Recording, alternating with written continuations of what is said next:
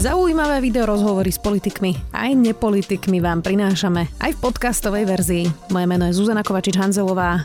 Vítajte pri relácii Rozhovory ZKH v audioverzii rokov po vražde Jana Kuciaka sa opäť stupňujú útoky na novinárov. Často sa na tom podielajú politici, no novinári čelia aj online hetu, žalobám a ďalším útokom. Ako ich chrániť? Ako sa proti útokom brániť? Diskusiu o bezpečnosti novinárov a o útokoch na novinárov vám prináša denník Sme s podporou veľvyslanectva Holandského kráľovstva a veľvyslanectva Kanady pri príležitosti Medzinárodného dňa za ukončenie beztrestnosti za zločiny proti novinárom. Predtým, než začneme, ešte krátky príhovor Gabrieli Sansisi, veľ veľvyslankyne Holandského kráľovstva a Sheryl Cruz, charge d'affaires Kanady. Protecting the freedom of press means protecting democracy.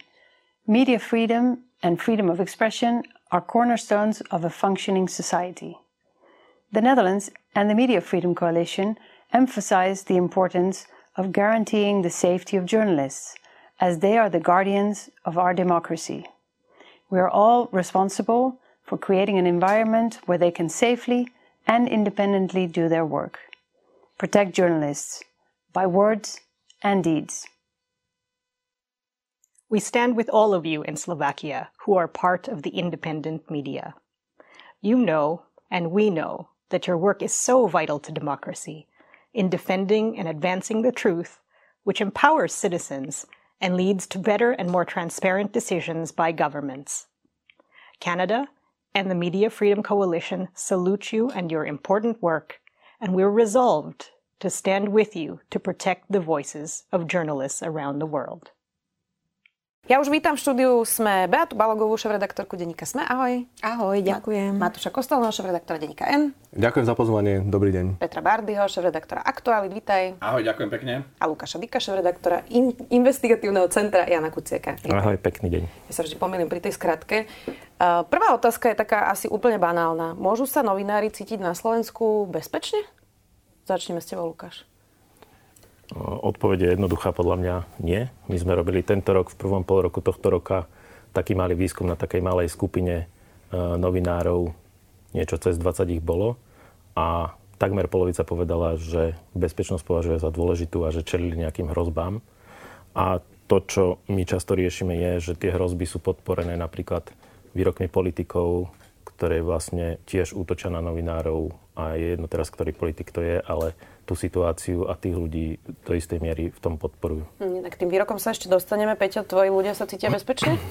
Asi to závisí od toho, čo robia. Asi je to iné, keď je to športový redaktor, ktorý píše výsledky a asi iné je to, keď sú to investigatívci, ktorí informujú o kauzách, alebo, alebo sú to politickí redaktori, ktorí, ktorí buď komentujú alebo, alebo informujú o správaní sa politikov a o veciach eh, v politike. A ešte tam je ďalší moment a to je to, že do akej miery sú tí ľudia verejne známi. Že vždy je ten útok väčší na, na ľudí, ktorí, na novinárov, ktorí sú vo verejnom, verejnom priestore známejší ako na tých, ktorí sú menej známi. Ale tu by som ako keby že úplne nechcel obísť ani regionálnych novinárov, lebo my máme síce menší počet regionálcov, ale máme a tam ten kontakt e, ich ako regionálcov s, tým, s tými útokmi priamo ľudí z regiónu alebo regionálnych politikov je tiež niečo, že by sa nemalo úplne že opomínať. Mm, Matúš, a ty si niekedy aj osobne čelil niektorým útokom politikov aj spolu s Peťom, aj s Beatou, vlastne e, to schytávajú šéf-redaktori dosť často. Tak ty sa cítiš bezpečne ako novinár? Ja osobne sa cítim bezpečne, ale to je veľmi relatívne, pretože ak porovnáme to, ako sa teraz asi v týchto dňoch cítia e, ľudia z LGBTI plus komunity, tak si myslím, že novinári oproti tomu sa môžu cítiť e, relatívne bezpečne. Úplne inak som to vnímal pred vraždou Jana Kuciaka, úplne inak, to vnímam po, po tej vražde. Dovtedy som mal tendenciu presvedčať novinárov, že to je súčasť ich práce, že sú vo verejnom priestore a mali by zniesť aj kritiku, ktorá niekedy nie je kritikou, ale je vlastne útokom.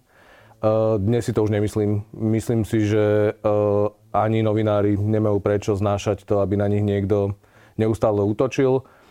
Ja sám seba, ako to, že politici nevedia zvládnuť kritiku, považujem za ako keby smutný folklór slovenský, lebo sa to deje neustále a vlastne bez výnimky takmer všetci, ktorí v tej výkonnej exekutívnej politike sú, tak v nejakom bode k tomu dospejú. Eh, ale nebezpečné je to, keď eh, sa novinárom pre ich prácu, a to je to, čo už hovoril Peter, čiže samozrejme najčastejšie to vnímajú investigatívni novinári alebo novinári, ktorí odhalujú, eh, odhalujú kauzy, tak keď sa im pre ich prácu niekto vyhráža, keď im jednoducho na nich niekto útočí. A to sa deje a nevieme s tým podľa mňa na Slovensku úplne pracovať. Čiže máme tam podľa mňa stále ešte priestor, máme, hovorím teraz my novinári, aby sme e, o tom viac hovorili, ale hlavne jednoducho orgány činné v trestnom konaní podľa mňa tam majú priestor, aby boli aktivnejší. Máme, Bej, na to aj výskumy, že ženy zažívajú horší hejt a horšie výhražky ako novinári muži. Ty to nejako cítiš? Neviem to rozlíšiť a myslím si, že, že v niektorých témach áno, ženy môžu zažívať práve preto, že na nich útočia kvôli výzoru alebo stereotypom, ktoré, ktoré majú v hlave. A možno ja by som doplnila práve to, čo, čo aj začal Matu, že mnohí novinári najmä momentálne dávajú hlas menšinám, dávajú hlas komunite LGBTI plus komunite, ktorá dlho nemala ten hlas. A aj za to na novinárov útočia. A práve preto myslím si, že, že teraz, keď tu sedíme, tak môžeme mať taký pocit, že, že môžeme síce hovoriť o, našej bezpeč, bez, o, o našom bezpečí, pocitu bezpečia, ale, ale v krajine, kde, kde naozaj o, o, zastrelia dvoch ľudí kvôli tomu, že patria LGBTI plus komunite, tak e, novinár sa nemôže cítiť bezpečne, lebo súčasť jeho práce je dávať hlas práve takýmto komunitám a, a myslím, že, že všetci môžeme mať ten pocit, že ide aj o nejaký zásadný boj o, o demokraciu. A, a pri týchto diskusiách, najmä keď sledujem uh, zá, záplavu e-mailov, ktoré dostávam, tak uh, keby len zlomok tých e-mailov sa pretaví do reality, tak uh, sa cítim ohrozená. Hmm. A, a to, je, to je možno to, že, že my nie vždy vieme úplne správne vyhodnotiť, že, že dobre, tak e, toto predstavuje pre mňa nebezpečenstvo, toto nepredstavuje. A tým, že roky vlastne absorbujeme všetok ten hejt a všetky tie útoky, tak nejakým spôsobom sa stávame aj odolnejší, aj, aj možno ako Matúš hovorí, že, že si vypestujeme taký pocit, že tak ako je to súčasť toho, niekto na tom je horšie, ale, ale presne je to o tom, že my si musíme povedať, že, že existuje nejaká hranica a musíme rátať aj s tým, že, že to niečo robí s kolegami a ja to vidím aj v redakcii, že to niečo robí s mhm. kolegami.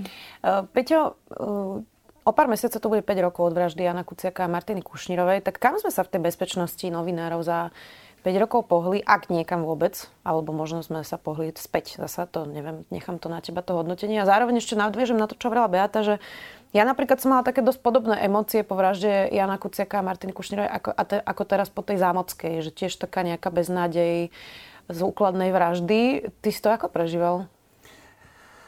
Oh, tak začnem asi, asi od začiatku, že tú zámocku si nechám asi nakoniec.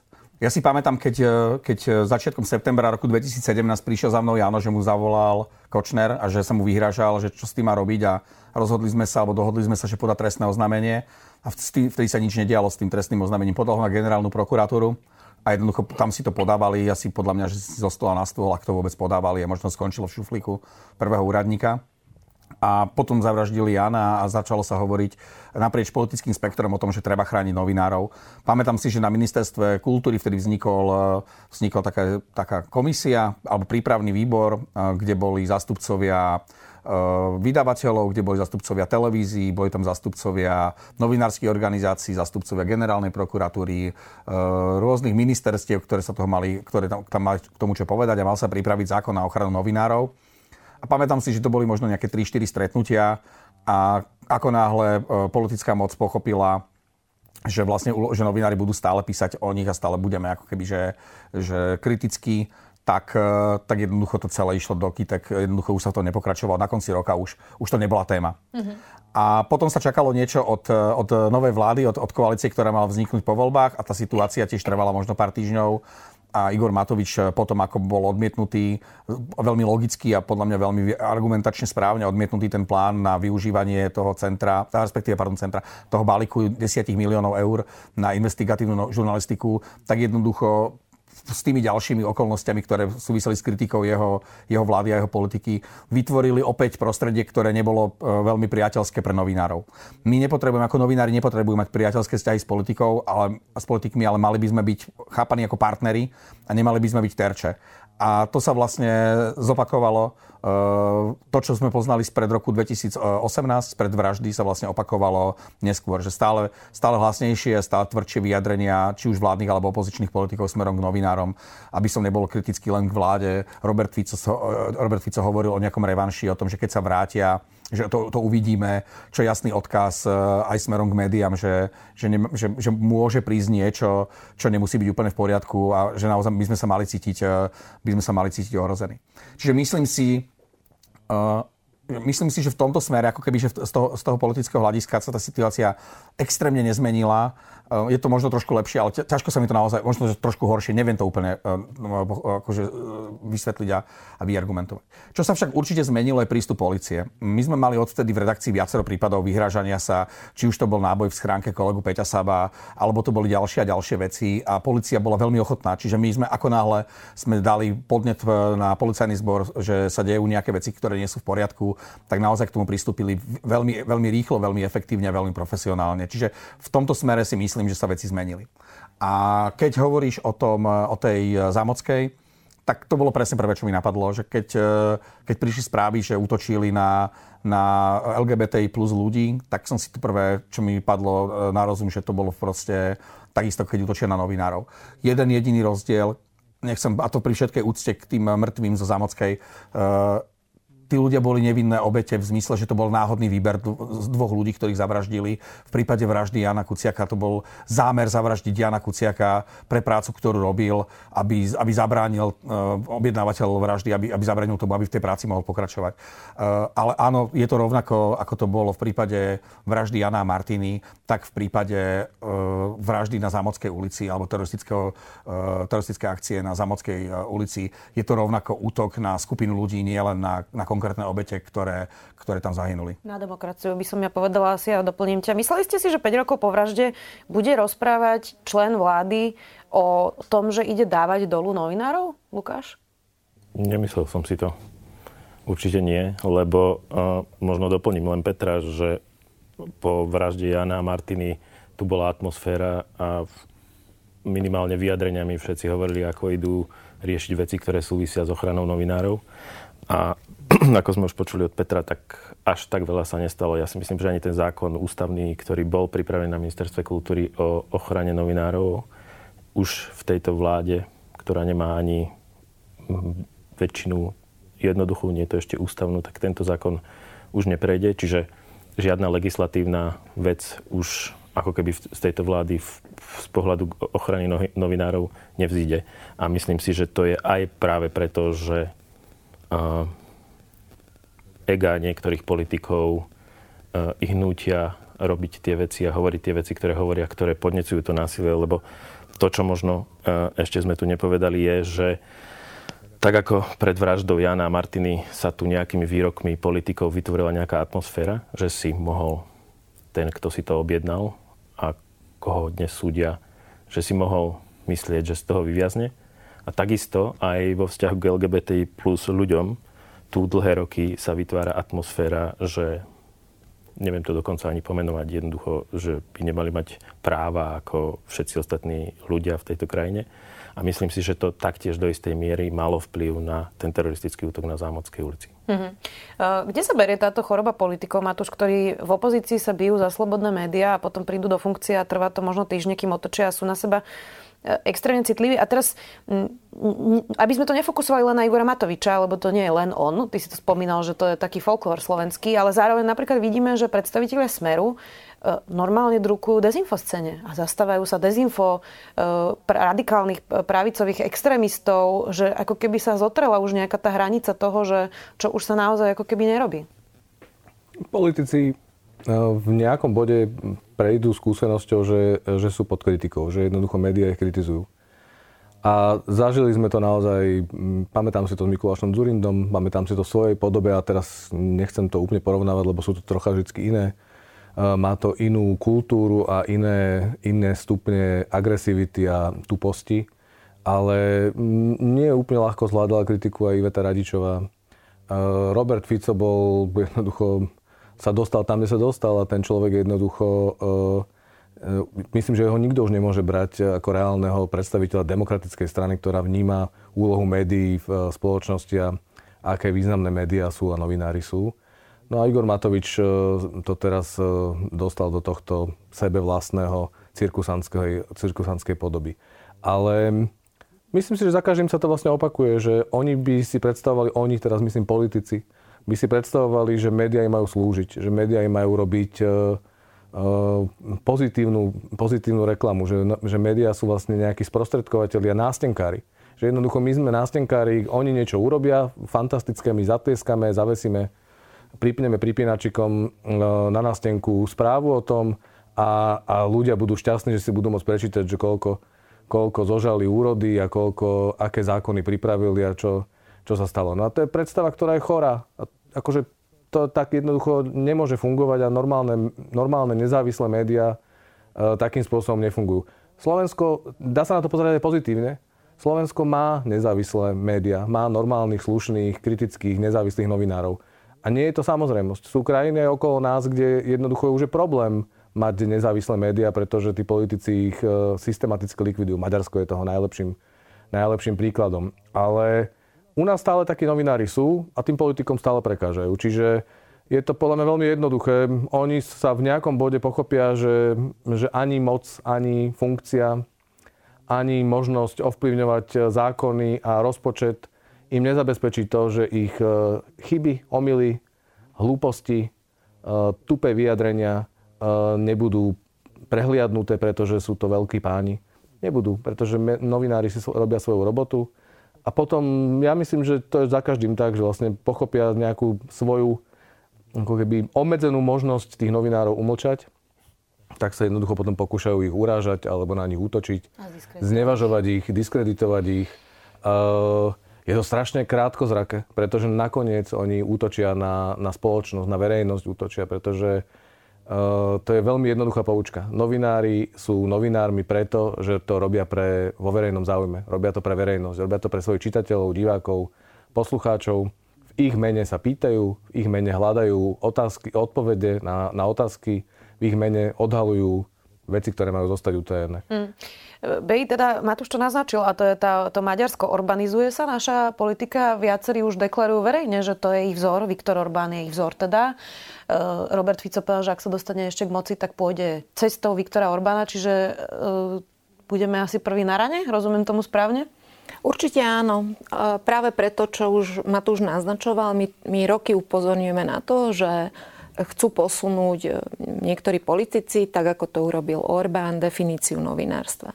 Čiže v Maďarsku, dokonca ani v maďarčine neexistuje také slovo, ktoré by si prevzali z angličtiny, že watchdog role, čiže rola strážneho psa. A, a Orbán a vlastne jeho médiá úplne popierajú tú rolu kontrolnú pre, ako ne, ne, nevnímajú novinárov, že by mali mať právo kontrolovať e, moc. A dokonca som bola v jednej diskusii úplne absurdnej s hovorcom e, pre medzinárodné vzťahy so Zoltánom Kováčom, ktorý hovoril, že no ale vás nevolia. Vy nie ste volení, tak ako chcete niekoho kontrolovať.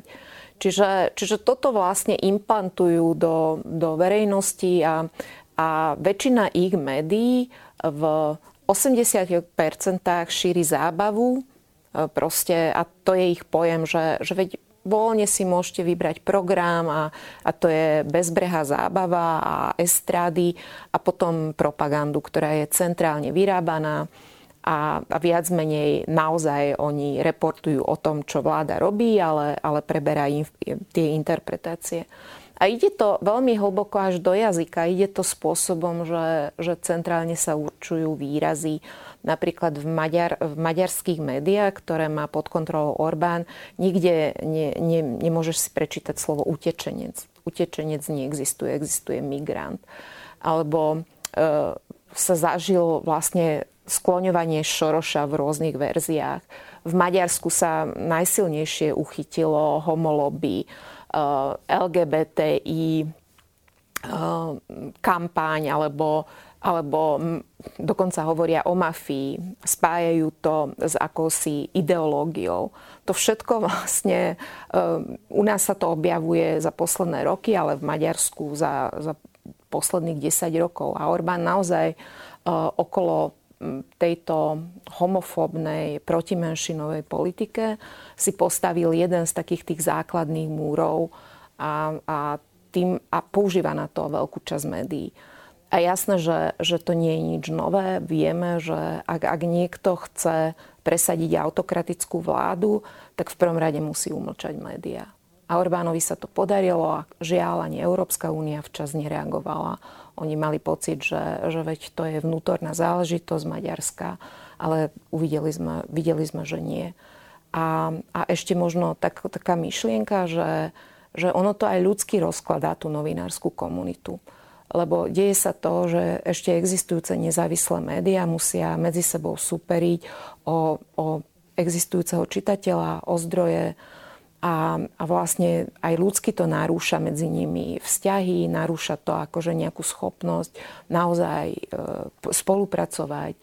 A, a ďalšia vec je, že, že z povolania odchádzajú výborní novinári. Marton Gergej, taký môj dobrý priateľ, bývalý šéf-redaktor, zástupca šéf-redaktora Niepsa Bačagu, hovoril taký príbeh, že jeden z top investigatívnych novinárov Maďarska sa prihlásil na kurz op, e, elektroopravára, elektroopravára alebo mm-hmm. elektrotechnika. Mm-hmm. A napísal potom taký status, že, že pre, prepájal som tie rôzne drátiky, uh, zapol som tlačítko a zrazu bolo svetlo a po dlhom čase som mal pocit, že, že konečne akože niečo malo aj efekt toho, čo som urobil. A odišiel z novinárstva. Mm-hmm. Tak dúfam, že to nenastane. Uh, Peťo, Matúš hovoril o tom, že uh, novinári hája teda nejaký verejný záujem, ale máme aj novinárov, ktorí nie celkom hája verejný záujem. Máme aj médiá, ktoré sú podozrivé z toho, že majú peniaze, napríklad od Viktora Orbána. Máme tu konzer- otvorene konzervatívne médiá, ktoré prosto idú nejaký tiež narratív proti LGBT komunite a podobne. Uh, tak ako ovplyvňuje novinárov, nás teda poviem tých štandardných, poctivých by som to nazvala, keď máme medzi sebou aj médiá, ktoré vlastne oligarchovia a ktorí robia vyslovene kompro e, na, na niektoré kauzy a pomáhajú vlastne ako keby vytvárať nejaký úplne opačný narratív, ako je realita? No nie je to dobré, pochopiteľne, ale reálne je aj veľký problém sa tomu brániť. E, je to aj spôsobené tým, že do akej miery sa mení nálada spoločnosti a aký typ obsahu dnes konzumuje istá skupina a nemalá skupina e, ľudí, ktorí sledujú médiá alebo čo všetko sa dokonca považuje za médium. A dokonca aj nepochopenie ako keby, alebo, alebo využívanie pojmov, ktoré vlastne nesedia. Že niekto sa označuje za konzervatívca, a myslí si, že číta typ obsahu, ktorý je konzervatívny alebo ktorý je blízky konzervatívnym hodnotám a pritom je to len, len nejaký extremisticko-nacionalistický populizmus, eh, ktorý eh, reprodukuje narratívy ruskej propagandy. To, čo spomínala Beata o, tej, o tých homosexuáloch a o tej homomafii, homoloby a eh, homo, o homopolitike, toto je niečo, čo počúvame od roku 2000 11 z Moskvy z Kremla ako argumenty, prečo sa vymedzuje Kreml voči Európskej únii, že Európska únia je plná homosexuálov, je slabá, je zženštila. E, keď v roku 2011 a 2012 boli spochybnené výsledky volieb v Rusku, tak hneď e, kritici boli označení za privržencov nejakej homosexuálnej lobby, ktorá, alebo, alebo politiky homosexuálnej, ktorá má škodiť záujmom Veľkého Ruska. A táto retorika sa postupne vždy skôr alebo neskôr dostane aj do do nášho verejného priestoru, predovšetkým prostredníctvom eh, sociálnych médií. Ale to je ako keby, že samostatný, samostatný problém. To, čo sa, čo sa pýtala, že do akej miery alebo akým spôsobom sa, sa majú, že médiá, ktoré, ktoré sa sami označujeme za profesionálne médiá, štandardné médiá, uh, akým spôsobom máme čeliť tomu problému s médiami, ktoré sú vlastne oligarchami a, a ktoré ten produkt alebo ten obsah nepublikujú uh, ako v, v rámci lojality voči verejnosti, ale skôr lojality voči voči vlastnému vydavateľovi alebo jeho biznisovo, politicko iným, e, iným preferenciám, no tak ad jedna môžeme maximálne robiť maximálne dobré robotu, ktorú, ktorú robíme a snažiť sa byť e, nespochybniteľný na faktoch, ktoré publikujeme. To je veľmi dôležité. A to je podľa mňa asi aj budú, jedna z tých, z tých vecí, ktoré v budúcnosti budú, budú rozlišovať médiá dôveryhodné a menej dôveryhodné. Problém je aj v tom, ale je v tom, že, že veľká skupina ľudí ako keby absentuje na fakty, nepotrebuje fakty, dokonca sú ochotní prijať evidentnú blbosť ako niečo, čomu veria a skupinové myslenie ľudí dokonca ženie k tomu, že, že sa, sa pridajú k tým, ktorí šíria hlúposti napriek tomu, že vedia, že to je hlúposť. E, prednedávnom Sámo Vedator spomínal taký prieskum jeden, kde bolo, že ľudia mali zoradiť v rámci šípiek, myslím, že najväčšiu a najmenšiu, mali ukázať, že ktorá je najväčšia a najmenšia. A tá kontrolovaná skupina ukázala veľmi presne, že ktorá z tých šípok je tá najväčšia a najmenšia. A teraz to len parafrazujem. Potom tam zaradiť do tej skupiny ľudí, ktorí mali umyselne označiť iné šipky a spochybniť ako keby tých ostatných. A tí naozaj ukazovali úplný nezmysel a tí, ktorí predtým e, správne zareagovali, tak začali sa prispôsobovať tým ostatným. Jednoducho, aj keď vedeli, že, že, že e, označujú nezmyselné šípky a že, ten, že realita je iná, tak sa pridali k tým, k tým zvyšným. Jednoducho máme v sebe mnohí to, že sa radšej pridáme k tej stádovitosti, hoci tá stádovitosť e, produkuje lož alebo, alebo je opratá o lož a o dezinformácie len preto, aby sme, aby sme proste nešli proti davu alebo aby sme neboli označovaní tou väčšinou alebo tým našim okolím za, za konšpirátorov, bláznov alebo za kohokoľvek iného. Aj keď, aj keď v podstate sme konšpirátori blázni a, a šírime niečo, čo, čo nie je realita.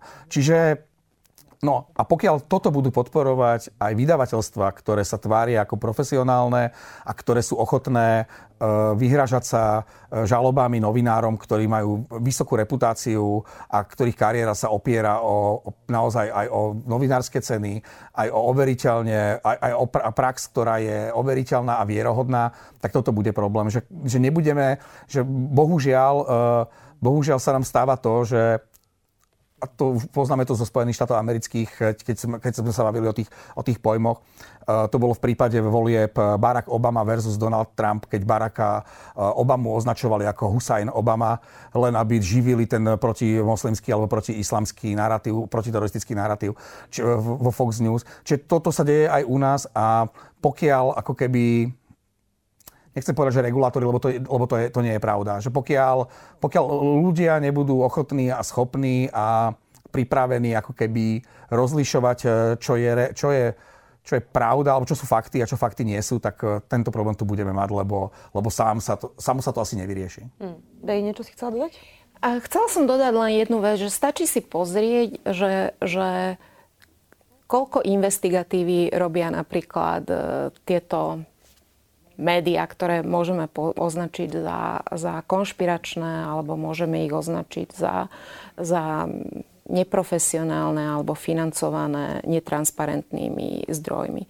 A tam sa naozaj ukazuje, že, že väčšina ich e, výroby alebo produkcie sú názorové články, ktoré reagujú nejakým spôsobom alebo na to, čo investigatívou a naozaj, že, že hĺbkovou a dobrou novinárskou prácou zistili kritické médiá, alebo naozaj šíria ďalej rôzne špekulácie, sú v nich väčšinou osobné útoky a, a väčšinou o, oni evolvujú okolo ideologických takých premíz alebo, alebo hlavných tém, Čiže ja som sa naozaj snažila, že, že pozrieť sa, že o čom e, tieto médiá píšu a, a hovorím aj o štandarde.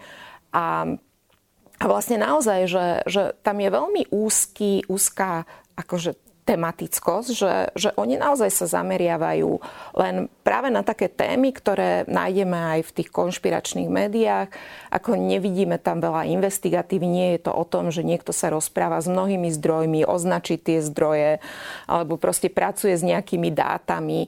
Väčšinou naozaj je, že, že tak toto sme počuli, alebo toto je náš názor a takto e, túto akože liberálna úderka proste rozkladá identitu. A smutné je to, čo aj Peťo naznačil, že, že aký je dopyt v spoločnosti po, po týchto médiách, ale zároveň aj otázka, že, že vlastne do akej miery e, existuje tu nejaké že štandardné postupy, aby, aby to vlastníctvo médií bolo transparentné. Lebo tak teraz už máme zákon, ktorý by sa mal na toto zameriavať a zamerať a myslím si, že tu má vstupovať uh, troška štát do, do, do toho procesu, lebo ak, ak už máme legislatívu, tak naozaj uh, by, by sa mal s tým zaoberať. A ešte posledná myšlienka, že, že veľmi často aj v takých rozhovoroch, ako, ako sme vlastne, ako tu sedíme, že zažívam, že, že my pristupujeme k dezinformáciám ako k novinárskej otázke, ale to nie je novinárska záležitosť. Ako to, to presne, ako aj myslím Matúš povedal, alebo to tu odznelo, že, že my, my to nevyriešime lebo tak my jedine môžeme svoju prácu robiť dobre a môžeme nejakým spôsobom demaskovať tie dezinformácie, ale dezinformácie sú spoločenská výzva a sú aj otázka pre politiku. Jasné, rozumiem, ale potom tu máme ešte alternatívnu realitu, napríklad vyšetrovania e, e, zločineckej skupiny na najvyšších miestach a niektoré médiá píšu úplne opačnú realitu a vlastne hrajú e, tú hru, že aby sa v tom už absolútne nikto nevyznal. Teraz médiá neradí o sebe navzájom píšu, hej, aby sme sa nezaoberali sami sebou, to býva to najčastejšie. Ale kedy už príde ten moment, že ohradiť sa voči tomu, že toto už naozaj nie je novinárčina, hoci sa za to vydáva, a treba sa voči tomu ozvať. Máte nejakú takúto dilemu, Lukáš, Matúš? Mm, mm, akoby je to ťažké, keď to robia, keď to nie je ultimátna dezinformačná kampaň, lebo to je presne to, čo, čo Beata povedala, že to už je ako, akoby nás, hybridná zbraň. To je súčasť vojny, keď niekto robí tieto dezinformácie. A toto je niečo, čo sa v médiu, ktoré je nejaké síce ovládané oligarchami alebo nejakými inými ľuďmi, vydáva za žurnalistiku. Tak by som to nazval. A je to interpretácia len jednej strany a to, čo mne na tom vadí, je, že keď my robíme nejaké investigatívne projekty, tak si vypočujeme všetky strany, ale my hľadáme, čo je za tým, že nepublikujeme len to, čo tie strany povedia. A to akoby je tá základná chyba tej žurnalistiky tohto typu, o ktorej, ktorej si hovorila. Ale na druhej strane, inak ako faktami sa s tým podľa mňa momentálne nedá bojovať. Jediné, čo by sme mohli urobiť, je zobrať tie texty a investigovať tie texty, čo naozaj bola pravda. Len my sme to minule rátali, keď sme šli s kolegami na jednu konferenciu. Je nás tu do 10 investigatívnych novinárov na Slovensku. Do 10 reálne. A nie je nejaká akoby, že veľký prírastok, skôr tých ľudí ubúda, tak ako Beata povedala, že odchádzajú z investigatívnej žurnalistiky, lebo je to náročné. Čiže a tých kauz a prípadov aj ešte neodhalených je toľko, že vlastne by musel niekto zo šéf-redaktorov sa rozhodnúť, že bude pár ľudí, ktorí budú akoby analyzovať také tieto polodezinformačné alebo e, cielené publikovanie informácií a hovoriť tú pravdu. Ale ja chápem, že tie kapacity všetkých médií sú obmedzené, peniazy nikdy nie je dosť, ani nebolo. S tou infláciou a s energiami a so všetkým, čo teraz prichádza, je to ešte ťažšie. Čiže ono, ja si myslím, že vypuklé prípady určite v nejakom momente začneme v našich médiách analyzovať. To je určite podstatné. Ale to, čo je ešte podstatnejšie, je, že náš, naša odpoveď musí byť v tom hľadaní pravdy. V tom, že my tu máme krízu pravdy, lebo každý si myslí, že názor je pravda. Nie. Názor je len názor a každý z nás môže mať na veci úplne iný názor. Ale pravda je niečo, čo je realita, ku ktorej sa my našou prácou snažíme čo najviac priblížiť a opisovať našim čitateľom, divákom, poslucháčom to, čo sa deje na základe faktov, ktoré sme zistili a podať im tú realitu čo najbližšie k pravde. Hm. A pravda, alebo mediálna pravda nie je to, a ja som to hovoril už dávno ešte, keď som pracoval v RTVS, že politik A povie, že tráva je červená, politik B povie, že tráva je zelená a my novinári vediac, že tráva je zelená, nepovieme, že čo je pravda? Že ich necháme iba akoby, to je podľa mňa predstava niektorých politikov, ako má žurnalistika vyzerať, že nech si každý z nich povie, čo chce a nech novinári sú ticho a nehovoria, že tráva je naozaj zelená. Hej. Matúš, pomenovať to otvorene? Je to ťažká dilema, pretože my sami sme veľmi citliví na to, že eh, ak nám niekto zasahuje do našej slobody prejavu. Čiže sme prví, ktorí kričíme, keď eh, sa niekto pokúša nás umlčať alebo nejakým spôsobom nám eh, znemožniť povedať to, čo chceme povedať. A hovoríme to z presvedčenia, že to robíme vo verejnom záujme, hovoríme to z presvedčenia, že to robíme s najlepšími úmyslami a najkorektnejšie, ako sa dá. Čiže ak chceme pristupovať aj k ostatným ľuďom, ktorí sa tvária ako novinári, ako k novinárom, tak aj im musíme nehať nejaký typ e, slobody na to, aby mohli rozprávať e, alebo teda prinášať svoje, svoje texty. E, Beata povedala, že, tá, že, tá, že to vodítko alebo teda ten, tá skúška správnosti je investigatíva. Ja s tým súhlasím, lebo žurnalistika je nakoniec vlastne ťažké remeslo a normálne to má svoje základy a to má svoje princípy. My sa ich snažíme rešpektovať a tie alternatívne médiá to nerobia, ale pre bežného čitateľa pôsobí ako investigatíva aj to, keď napíšete, že Američania nepristali na mesiaci. Alebo napíšete, že no, teraz si neviem rýchlo vymyslieť akúkoľvek blbosť z tých uh, pseudo... pseudo áno, ale môžeme aj, chcel som nejaký slovenský príklad použiť, ale ne, nepamätal som si, čo písali kolegovia teraz z tých iných médií. Zabili Milana Lučanského napríklad. Napríklad. No, čiže je to ťažké pre, pre čitateľa e, sa v tom zorientovať. Sú tam nejaké pravidlá, ktoré sa dajú používať, že vlastne, ale už to padli, čiže viacero zdrojov, e, posudzovanie faktov, sú, sú dohľadateľné fakty, ktoré sa jednoducho dajú, dajú overiť. O, to všetko robia seriózne médiá, tie neseriózne to nerobia. Myslím si, že pre slovenský priestor verejný je kľúčové to, ako dopadnú tie vyšetrovania, tie základné veľké vyšetrovania tých veľkých korupčných kauz okolo Roberta Fica, pretože okolo nich je také množstvo pokusov o dezinformácie a o posúvanie pravdy a posúvanie reality a podielajú sa na tom aj ľudia, ktorí si hovoria novinári alebo boli novinármi niekedy. A je veľmi dôležité, aby, aby sme my ako novinári písali o tých veciach čo najplastickejšie, čo najoveriteľnejšie, čo najpodrobnejšie, čo najpresnejšie, čo najpravdivejšie. Ale je veľmi dôležité, aby v tomto momente e, zabrali aj e, orgány činné v trestnom konaní, aby jednoducho po vyšetrovaní policie, e, prokuratúry rozhodli aj súdy, e, akým, kde je pravda. Lebo to sa podarilo Robertovi Ficovi a jeho podržtaškám aj medzi novinármi zneistiť ľudí. To sa im podarilo za posledné dva roky.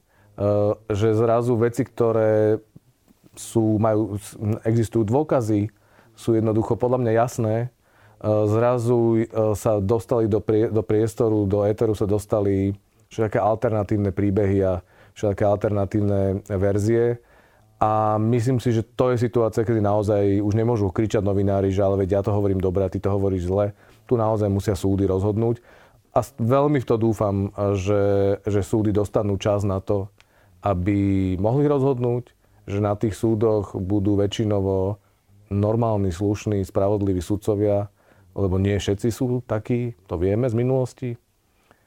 A to by mohlo pomôcť aspoň túto základnú, základnú dilemu nejakým spôsobom ustáliť a, a upokojiť, ale to nebude znamenať, že klamstva a dezinformácie sa zastavia. A jednoduchá tvoja otázka, že či, čo s tým majú médiá robiť, tak e, veľmi opatrne, zodpovedne a naozaj iba v veľmi dôležitých prípadoch na to upozorňovať, e, že tí tiež novinári klamú. My, my sme to začali robiť. Jednoducho my sme už niekoľko textov e, iných kolegov e, sa pokúsili podrobiť e, normálnemu, normálnemu bádaniu a, a poukázať na to, kde sú diery tých textov a kde klamú, klamú tí kolegovia. Poďme ešte k tej konkrétnej bezpečnosti aj vašich ľudí. Riešite takú tú fyzickú bezpečnosť vašich ľudí? Teraz mysle napríklad toho, že aby sa do redakcie nedostal hocikto, aby sa všade dostalo na kartičku a podobne. Eh, alebo až po to, že či sa vaši ľudia aj fyzicky cítia bezpečne, napríklad keď niektorí dezinformátori eh, a, a extrémisti zverejňujú telefónne čísla, adresy, alebo veď sa dá nájsť niekedy aj v registri niektorom proste trvalé bydlisko jednotlivých ľudí. Tak toto je niečo, čo, čo riešite, Peťovi, v redakcii? Tak nebudem úplne detailný samozrejme, lebo tým pádom by to nemalo úplne zmysel. A, ale áno, že tá fyzická bezpečnosť v rámci tých možností, ktoré priestory, kde sedíme, e, poskytuje, tak sa snažíme to mať e, tak nastavené, aby, aby nebola veľká šanca sa priamo dostať do redakcie.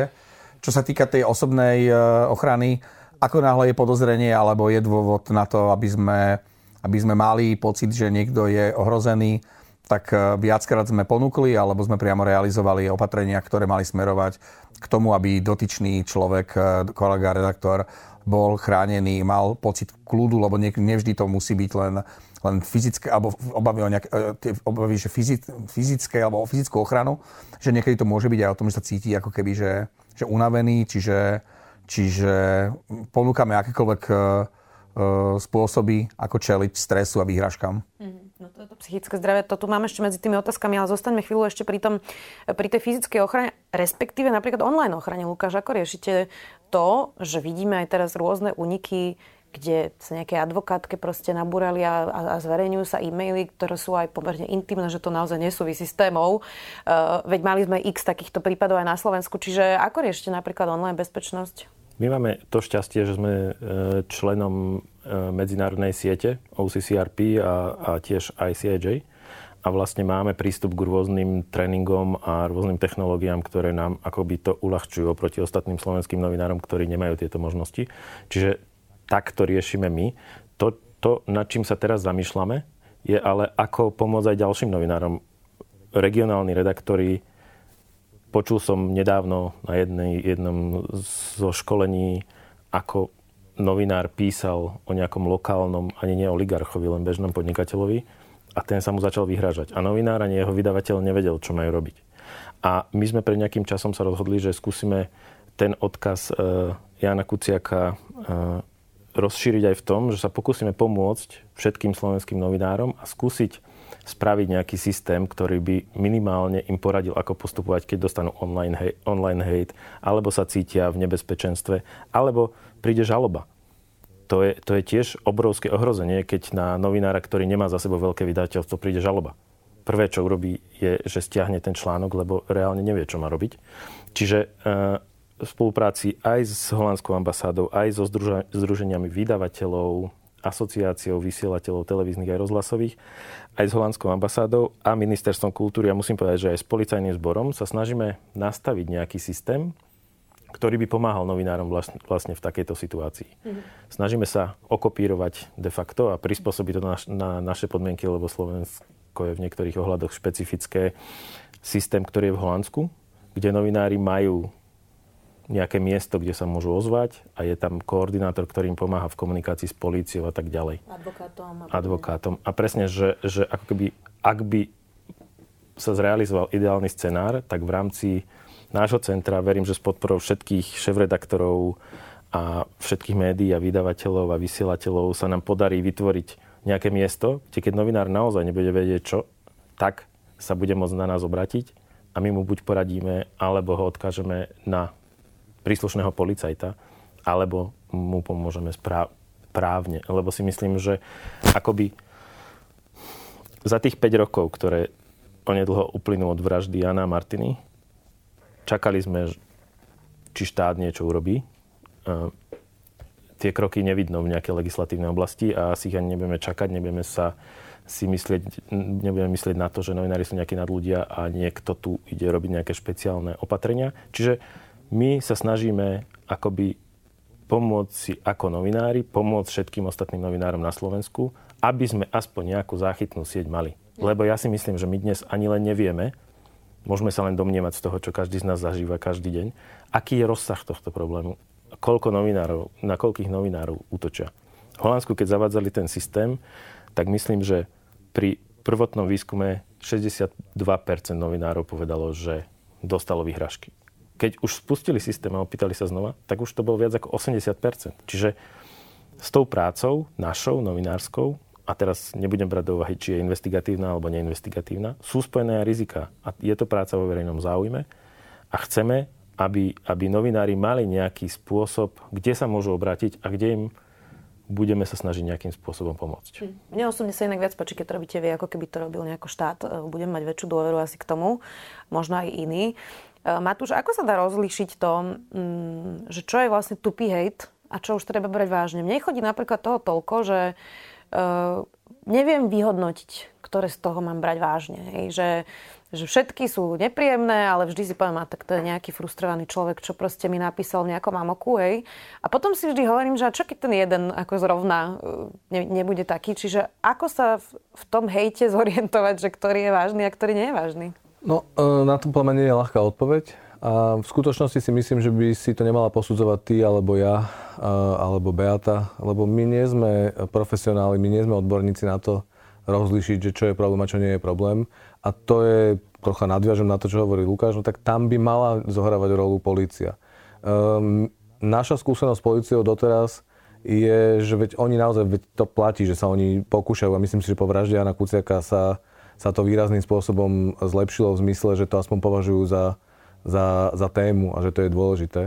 Ale povedzme si pravdu, ani oni teda nemajú veľmi m, mm, veľa skúseností s tým, ako to rozlišovať, ako to naozaj uh, sledovať, ako keby jednoducho, ako mať uh, nejakú, nejakú databázu uh, potenciálnych uh, zločincov.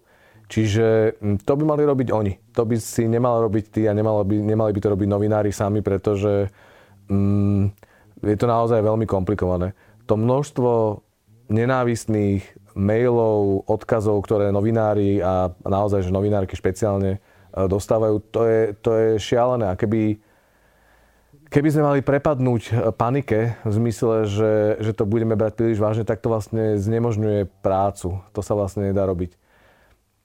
To je vlastne v skutočnosti aj najväčší problém s, s témou, že novinárska bezpečnosť alebo ochrana novinárov, pretože my môžeme urobiť veľa preto, aby sme e, zlepšili nejaké základné nastavenia, nastav- pravidlá. My môžeme urobiť veľa preto, aby sme o tom hovorili a zdôrazňovali našim kolegom, že to je dôležité, že to nemajú podceňovať a sami sebe zdôrazňovali, že, to, že, že je to vážna vec. Ale nakoniec m, mm, novinár nemôže robiť svoju prácu, keď má policajta za chrbtom. To sa jednoducho nedá. Môžeš dostať ochranu na nejaký krátky, obmedzený čas, ale potom sa akože rozhoduje, že či ideš vlastne ďalej pokračovať ako novinár, alebo, alebo neideš pokračovať ako novinár, pretože skôr či neskôr, keď robíš žurnalistiku, naozaj sa dostaneš k téme, ktorú, ktorá bude končiť niekde v štáte a ten policajt je súčasťou toho štátu, čiže to sa jednoducho takým spôsobom uh, nedá robiť. No. Takže nejaký typ rizika tam zostane navždy. Nebolo by najjednoduchšie, keby sme sa nepodpisovali pod články? Myslím, že nie. Myslím, že, že mm, viem, že niektoré médiá takto postupovali, e, akože ekonomist mal, malo, malo takú politiku. A, a ale nie kvôli bezpečnosti. Nie kvôli bezpečnosti, ale, ale z nejakej, také, že, že nejakého pocitu, že potom to bude pôsobiť vyváženejšie. Ale nemyslím si. Akože myslím si, že, že to je súčasť toho, že, že ten novinár dáva čitateľovi jasne najavo, že, že ja som konkrétny človek, živý človek, pracoval na tomto článku. Samozrejme je, je tam potom tá otázka, že čo všetko môžu redakcie urobiť a čo všetko robia. A Matúš má v tom úplnú pravdu, že, že my, my to jedno, jednoducho ani kapacitne nezvládame. Akože veď ja poznám protokol, ktorý používajú v Guardiane alebo vo veľkých médiách. A mám od IPI, e, Medzinárodného tlačového inštitútu taký manuál, že ako to triediť a občas to aj robím, ale skončí to tak, že akože mám e, vo svojom maili také priečinky, že hnusný mail, útok a tam si to odkladám. A posledné dva roky už veľmi podporujem kolegov v tom, že, že dajme, akože normálne sa obraťme na políciu, uh, daj, dajme trestné oznámenie. A pravda je taká, že to trvá veľmi často dlho. Uh, ten, ten novinár musí ísť vypovedať na políciu a, a pri, tiež vnímam snahu tých policajtov, ale úprimne, keď, keď si predstavím, že, že ten novinár tam sedí a niektorý policajt to ťuká vlastne tú výpoveď do počítača a potom čakáte, čakáte a, a vlastne sa nedočkáte úplne nejakého rozriešenia. Existujú aj pozitívne príklady, samozrejme, ale myslím si, že áno, mali by sme sa obracať na policiu, ale zároveň policia tiež potrebuje nejaký základný tréning, lebo keď sa ma policaj dopýta, či sa cítim ohrozená, tak uh, moja otázka je, že tak vy mi musíte povedať, či, či sa cítim ohrozená. A navyše, uh, ty si to už aj spomenula, že, že ten pocit akože má oveľa širší kontext, lebo, lebo to vplýva vlastne aj na taký pocit vyhoretosti tých ľudí, aj na tý, taký pocit takého takej márnivosti, že, že teda kto sa nás zastane okrem akože tej najúžšej novinárskej komunity. A myslím, že tu opäť vstupujú do obrazu práve tí politici ktorí, ako povedal Peťo, že, že na, pomaly nad hrobom Jana Kuciaka sa tu obhadzovali rôznymi sľubmi. A aj keď e, prijal, sa prijal zákon, veď sa prijal balíček zákonov, ktorý bol veľmi potrebný, ale na poslednú chvíľu tam vpašovali uh, proste právo na, na vyjadrenie pre politikov čo presne ukazuje ako celé to mentálne nastavenie tejto, tejto garnitúry. Ako zatiaľ sme nespomenuli túto pokus pána Vetráka zdaniť e, najväčšiu televíziu. A, a to, je, to je úplne tiež bez prípravy, bez konzultácie s vydavateľmi, proste z nejakého, nejakého afektu pomsty. A, a jednoducho je, je to legislatíva, ktorá je podaná v parlamente. A čo majú robiť, keď e, medzi tými novinármi sú Hitlerovi služobníci? Ja inak som už mala aj vyšetrovateľa, ktorý bol evidentne sympatizant dezinfoscény, takže to sa tiež ešte občas e, aj nám novinárom stane na policii. Čo to psychické zdravie? Lebo ono to je dosť podstatné dostať nejaký support u psychológa e, keď človek má veľmi veľa hejtu alebo má prosto strach. Toto je niečo, čo riešite? O to je dosť drahé chodiť na terapiu. My sme to začali riešiť špeciálne v čase korony, Čiže myslím si, že tak ako aj v iných odvetviach, e, tá izolácia, to, že sme veľa novinárov pracovalo z domu a vlastne strácali sme tú základnú psychohygienu, ktorú ti tá redakcia podľa mňa robí. Že sa vlastne stretávaš s kolegami, rozprávaš sa s ľuďmi, ktorí rozumejú tvojim problémom, tak to sa zrazu stratilo. Takže v čase korony sme to v našej redakcii sa pokusili e, výrazným spôsobom riešiť, pomôcť e, a Psychické zdravie novinárov je, je vážna téma a m, mm, tak ako psychické zdravie vôbec všeobecne je, je vážna téma a nemali by sme to podceňovať. My sme s tým ešte, ak môžem doplniť, začali už po vražde Janovej, keď e, prišiel v podstate z, z, od nášho vydavateľa nemeckého v tom čase, prišla e, požiadavka alebo prišla ponuka, že by sme mali využiť e, psychickú podporu pre redakciu a ľudí z firmy ktorí, by, ktorí sa mohli cítiť ohrození alebo báli sa, alebo akýmkoľvek spôsobom boli, boli vnútorne konfrontovaní s tou udalosťou, ktorá sa stala. A aj pomerne dosť kolegov to využilo. A tie výsledky sú naozaj že, že, že veľmi pozitívne. Že naozaj ľudia, ktorí sami čelia alebo čelili tomuto problému, uh, sa s tým ťažšie vysporiadávali ako tí, ktorí, ktorí, uh, ktorí využili tú pomoc e, odborníkov. A tento model u nás ostal, to čo hovorí Matúš presne tak, aj počas covidu aj teraz akýkoľvek kolega, ktorý má e, nejaký pocit, že, je, že je, naozaj potrebuje e, tento typ asistencie alebo pomoci, môže prísť a okamžite mu poskytujeme túto podporu. Rozmýšľali ste ale aj nad tým, že možno niekto za vami nepríde a potreboval by ju, že sa možno hambí a že to je nejaký typ stigmy? Jasné, my sme to riešili samozrejme aj s vedomím tohto, čiže u nás sme to anonymizovali a bez toho, že by... Čiže majú číslo na terapeuta a môžu sa tam vlastne máme, máme, dohodnuté, máme dohodnutých eh, terapeutov, ktorí s nami spolupracujú a bez toho, že by niekto v redakcii musel vedieť, eh, tí ľudia môžu vyhľadať pomoc a myslím si, že to tak aj, aj robia. Ďakujem vám za to inak, lebo je to veľmi podstatná vec. Mám pre vás všetkých uh, také, že dve posledné by som povedala otázky. A tá jedna je, že všetci ste tu, dúfam, že vás neurazím, starší ako ja, uh, robili ste novinárov už teda aj počas mečiarizmu, tak Vtedy bola fyzická bezpečnosť novinárov dosť veľká téma, lebo tu vybuchovali auta a proste rozbijali sa tu bejsbolkami auta a Vladimír Mečiar napadol niekoľkých fyzických novinárov a podobne. Tak uh, ako sme sa vtedy od tých 90. rokov posunuli a ako to vnímate teraz? V čom je to horšie a v čom je to lepšie? Neviem, kto si chce toto zobrať. Lukáš. No ja som začal až v roku 2000. Ale, ale... Vyzeráš veľmi skúsený. Ďakujem. Ale ak, akoby do istej miery som to vnímal už aj predtým. Čiže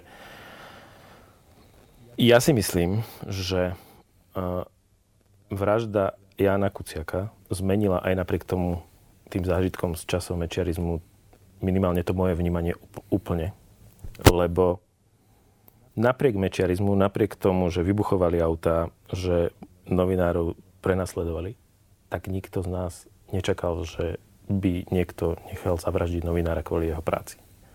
A dnes, keď sa zaoberám napríklad tým projektom, ako lepšie pomôcť novinárom, aby sa mohli chrániť, ako trénovať a tak ďalej a tak ďalej, tak sa zamýšľam aj nad tým, prečo, keď sme boli napríklad vo verejnoprávnej RTVS, nikomu z nás to ani len nenapadlo, že by sme niečo také mali riešiť. Ja si myslím, že sme mali istý pocit bezpečia až do nejakého momentu, keď začal Kočner na tlačovkách vykrikovať veci a tak ďalej a tak ďalej. Čiže netvrdím, že sme to podcenili, ale myslím si, že akoby sme si to vôbec nevedeli predstaviť, že by sa niečo také mohlo stať. A, ale myslím si, že tá Janova vražda, a bohužiaľ boli kvôli tomu zmarené dva ľudské životy, že nás nutí o tom jednoducho rozmýšľať úplne inak. Úplne inak sa na to pozerať, úplne inak narábať pri publikovaní textov. Možno to je to, čo si ty hovorila, že či sa nepodpisovať. Nie. Jeden z podľa mňa jedna z veľkých vecí, ktorá sa na Slovensku podarila po Janovej vražde je, že sme začali oveľa viac spolupracovať a namiesto toho, aby sme sa nepodpísali, tak na tých veľkých investigatívnych veciach pracuje 5 novinárov z 5 rozličných redakcií. Je to tiež istý spôsob nevieš, na koho ochrany. Vlastne potom Alebo je ten, ten, ten ako keby je to zámer široký, uh-huh. že to vyžadu, by to vyžadovalo veľa zdrojov. Čiže otázka na to, čo sa zmenilo. No zmenilo sa všetko a nič. Že akoby tí politici sa správajú tak, ako sa správali, tak ako sme tu o tom hovorili. Ale ja si myslím, že zásadne my to vnímame úplne inak ako novinári. A inak k tomu pristupujeme oveľa, no, oveľa vážnejšie, či už z pohľadu právnikov, bezpečnosti fyzickej a digitálnej, ale aj z pohľadu toho e, duševného zdravia, čo je podľa mňa jeden z veľmi dôležitých aspektov toho, lebo ak niekto robí investigatívu a cíti sa pod tlakom rok, dva, tri pre nejaký projekt, myslí si alebo videl nejakých ľudí, ktorí ho prenasledujú, určite sa to odrazí na, na jeho duševnom zdraví a, a potrebuje, aby jeho redakcie alebo novinári ako skupina, povedzme, stáli a pomohli mu nejako. Dodám, že nielen investigatívu, ale, ale možno... Ne, áno, jasné. Možno ja by som dodala, že dobre, ale hovoríme vlastne o 90. rokoch mečiarizmu. Uh-huh. A človek by predpokladal, že, že tá spoločnosť prechádza nejakým vývojom. A to je, akože pre mňa, to je to je tá, ten, ten tragický pocit a, a pocit takej, takej až netrpezlivosti, lebo v tom čase naozaj novinári, len aj novinári sa učili. Akože novinári robili mnoho chýb a začínali vlastne to slobodné novinárstvo. Ako naozaj to bol čas takého rozmachu, slobody a potom vstúpil do toho Mečiar a, proste sa objavili vraždy, vražda Roberta Remiaša, proste Siska začala e, všelijaké svoje uh, spravodajské hry, aj novinárov si kúpili. A, a človek by predpokladal, že tá spoločnosť naozaj prechádza nejakým vývojom a vlastne vtedy, keď, keď uh, zavraždili Jana Kuciaka, ako vtedy vlastne nastala tá katarzia, že, že tá spoločnosť si uvedomila, že nie, že, že jednoducho akože nás tie vlády Roberta Fica opäť hodili dozadu. Tak ako aj teraz, preto máme ako ten pocit aj, aj takého uh, takej márnivosti, že, že vražda dvoch ľudí LGBTI+, že opäť nás tú spoločnosť že vrhla niekde roky dozadu alebo odhalila, že, že sa tu točíme v nejakých blúdnych kruhoch. A to isté sa týka vlastne ochrany novinárov alebo, alebo práce novinárov, že, že nemôže existovať normálne slobodná, uh, slobodne fungujúca demokracia práve bez, bez slobody tlače a bez toho, aby aj tá politická reprezentácia, ale aj, aj tá verejnosť nejakým spôsobom to pochopila. A, a asi to je, to je ten pocit a keď porovnávam e, s dnešnú situáciu s časom mečiarizmu, naozaj mám pocit, že, že, že je to veľmi vážne. Lebo ak, ak po tých 30 rokoch sme sa dostali sem, tak e, to je naozaj vážna vec. No ja budem možno optimistickejší. uh, začnem takou skúsenosťou. Ja som začal robiť novinárčinu v roku 1994 a spomínam si, ako ma poslali na reportáž z mítingu HZDS v Žiline a pred príchodom na ten meeting rozdávali HZDSáci svojim fanúšikom, ktorí tam navozili autobusmi, ale mnohí boli aj Žilinčania. Také igelitky, v ktorých bolo tričko, bageta a nejaká šiltovka. A ja som si rozbaloval s kolegami tú bagetu a zistil som, že bola plesnivá znútra, tak sme to tak s odporom sme to zahodili. Dovtedy nám to neprekážalo, že od mečiara, lebo sme boli hladní. A sadli sme si do prvej rady Žilinskej športovej haly a tam sú skladacie sedačky, ktoré sa proste zložia a na spodu sedíš a opieraš sa a medzi tým je taký priestor, možno 20 cm. A prvý rad bol vyhradený pre, pre novinárov a Mečiar prišiel na pódiu a hovorí, že dúfam, že medzi nami nie sú novinári, protislovenskí novinári, ktorí neviem čo. A zrazu v tej chvíli na začali tí ľudia, ktorí boli za nami kopať nohami cez ten priestor a byť tými bagetami, ktoré dostali v tých taškách, čím som pochopil vlastne zmysel, na čo tie bagety dostali, lebo na jedenie to zjavne nebolo. A vedľa nastali policajti, ktorí nás mali e, chrániť a ktorí v podstate chránili tých ľudí, ktorí nás bili e, a nás v podstate ako keby že len držali, aby sme boli na miestach. Čiže my sme boli pod kontrolou policie, e, kopaní ľuďmi, ktorí boli fanúšikmi HZDS. Beata správne pripomenula vraždu Roberta Remiaša, únos prezidentovho syna, čo boli zjavné znaky prepojenia e, bezpečnostných zložiek e, s organizovanou trestnou činnosťou, respektíve bola zneužívaná, e, boli zneužívané policajné zložky a, a Slovenská informačná služba v prospech vládnej strany a vládneho hnutia a vlády ako takej. A to je niečo, čo naozaj, možno sa to dialo, alebo existujú indície, že sa to dialo aj neskôr počas vlád Smeru, o čom sú tie prípady, ktoré dnes tak e, sledujeme pedantne a snažíme sa ako keby sami e, zistiť, ako to, všetko, ako to tam všetko prebiehalo a, a veríme v tie súdy, že rozhodnú spravodlivo a, a tak, aby bolo, aby bolo proste spravodlivosti za, za to zúčinené.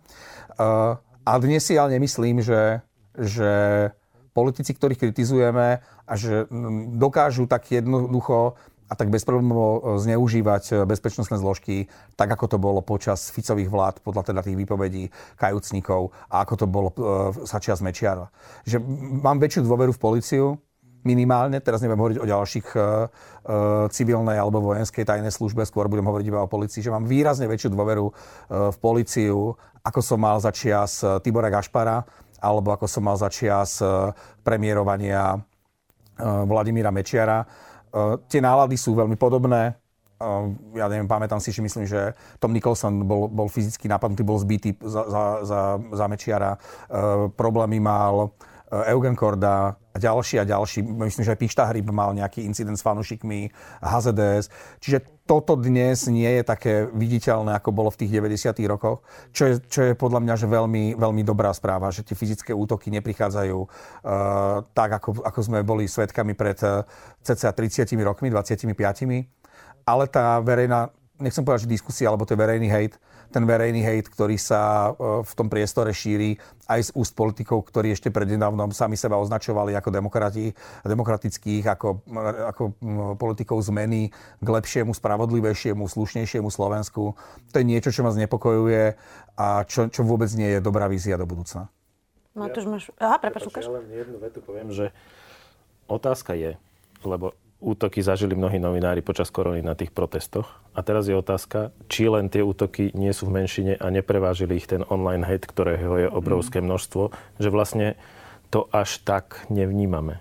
Hej? To tiež nevieme, či to náhodou nie je tak, keď to porovnávame. Čiže ja by som s tým optimizmom bol taký miernejší. Dobre, tak už aspoň premiér nedáva do držky niektorým novinárom, tak to sa môžeme asi s týmto upokojiť, aj keď uvidíme. Uh, Matúš, máš posledné slovo teraz. A čo je konkrétna otázka? Otázka je, že čo, v čom sa to zlepšilo a v čom sa to zhoršilo, keď to porovnáš? Myslím, že to už e, kolegovia povedali. Čiže chcel by som povedať len krátke poznámky. Čiže v 90. rokoch to nebola sranda. Išlo o život. Reálne išlo o život. Uh, súhlasím, že vražda Jana Kuciaka to úplne zmenila aj v mojej hlave a vidím to aj vo mojom okolí. Uh, bolo to niečo naozaj nepredstaviteľné a znova teda bolo to veľmi ťažké a stále to je ťažké, pretože že sme si za tých 30 rokov mysleli, že sa to nemôže stať. Čiže to všetko sedí. Eh, rozdiel oproti 90. rokom je internet, čiže množstvo toho sa presunulo na internet. A nakoniec eh, to najfrustrujúcejšie pre mňa je to, že, že sa ten verejný priestor, aby som nehovoril iba o politikoch, že sa to vlastne nezlepšuje. No.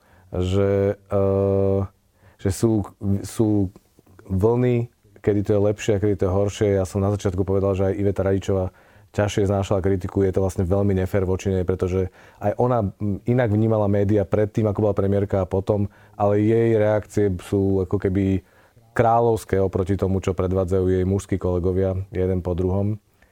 A to, že sa aj v roku 2021 2022 jednoducho teraz dostaneme do situácie, že, že riešime premiéra alebo ministra financí, ktorý sa správa ako ja vlastne neviem ani, jak to mám povedať. No. Čiže útočí na novinárov ako, ako keby bol Robert Fico, tak e, to je, to je ťažké. No. Keď si v médiách e, takmer celých 30 rokov alebo 25 rokov, tak ako, tak ako sme my, okrem Lukáša, lebo... Ten začal s 2000. Uh, ten začal s 2000. uh, tak uh, je ťažké znova uh, to prijať, že to je náš údel. Že jednoducho musíme strpieť človeka, ktorý rozpráva hlúposti, ktorý je agresívny, ktorý používa slova ako, ako zbraň. Jednoducho, a to presne tí politici aj, aj súčasní robia. Jednoducho, oni sa zrazu tvária, že si neuvedomujú, že tými slovami môžu nakoniec až zabiť. A mm, je veľmi dôležité, že, že teda je tu stále veľa novinárov, ktorí to napriek tomu robia, chcú robiť, považujú to za svoju misiu je to nielen spôsob, ako si zarobiť peniaze, ale je to, je to spôsob, ako robiť zmysluplnú prácu. A m, akože ja som zatiaľ nestratil optimizmus a, a vieru, čiže tak v 90. ako aj v týchto rokoch verím, že to je zmysluplná práca a že bude lepšie sa mi páči, že si to zakončil optimisticky. Ďakujem veľmi pekne, bola to naozaj zaujímavá diskusia. Beata Balogová, šéf-redaktorka denníka SME. Ďakujem. Matúš Kostolný, šéf-redaktor denníka Jan, ďakujem, že si prišiel. Ja ďakujem za pozvanie, pozdravujem uh, divákov. Uh, aj poslucháčov, aj a divákov. poslucháčov uh, denníka SME. Ďakujeme. Peter Bardis, aktuálny. Ďakujem ti, Peťo. Ďakujem aj ja veľmi pekne. A Lukáš z investigatívneho centra Jana Kuciaka, ďakujem. Ďakujem. Počúvali ste podcastovú verziu relácie Rozhovory ZKH. Už tradične nás nájdete na streamovacích službách, vo vašich domácich asistentoch, na Sme.sk, v sekcii Sme video a samozrejme aj na našom YouTube kanáli Denníka Sme. Ďakujeme. Volám sa Juraj Rizman a v denníku Sme pre vás pripravujem reláciu Bezpečne.sk. Reláciu o tom, že obrana a bezpečnosť, či sa nám to páči alebo nie, sa týka nás všetkých. Reláciu Bezpečne.sk nájdete vo videosekcii denníka Sme a jej podcastovú verziu vo všetkých podcastových aplikáciách.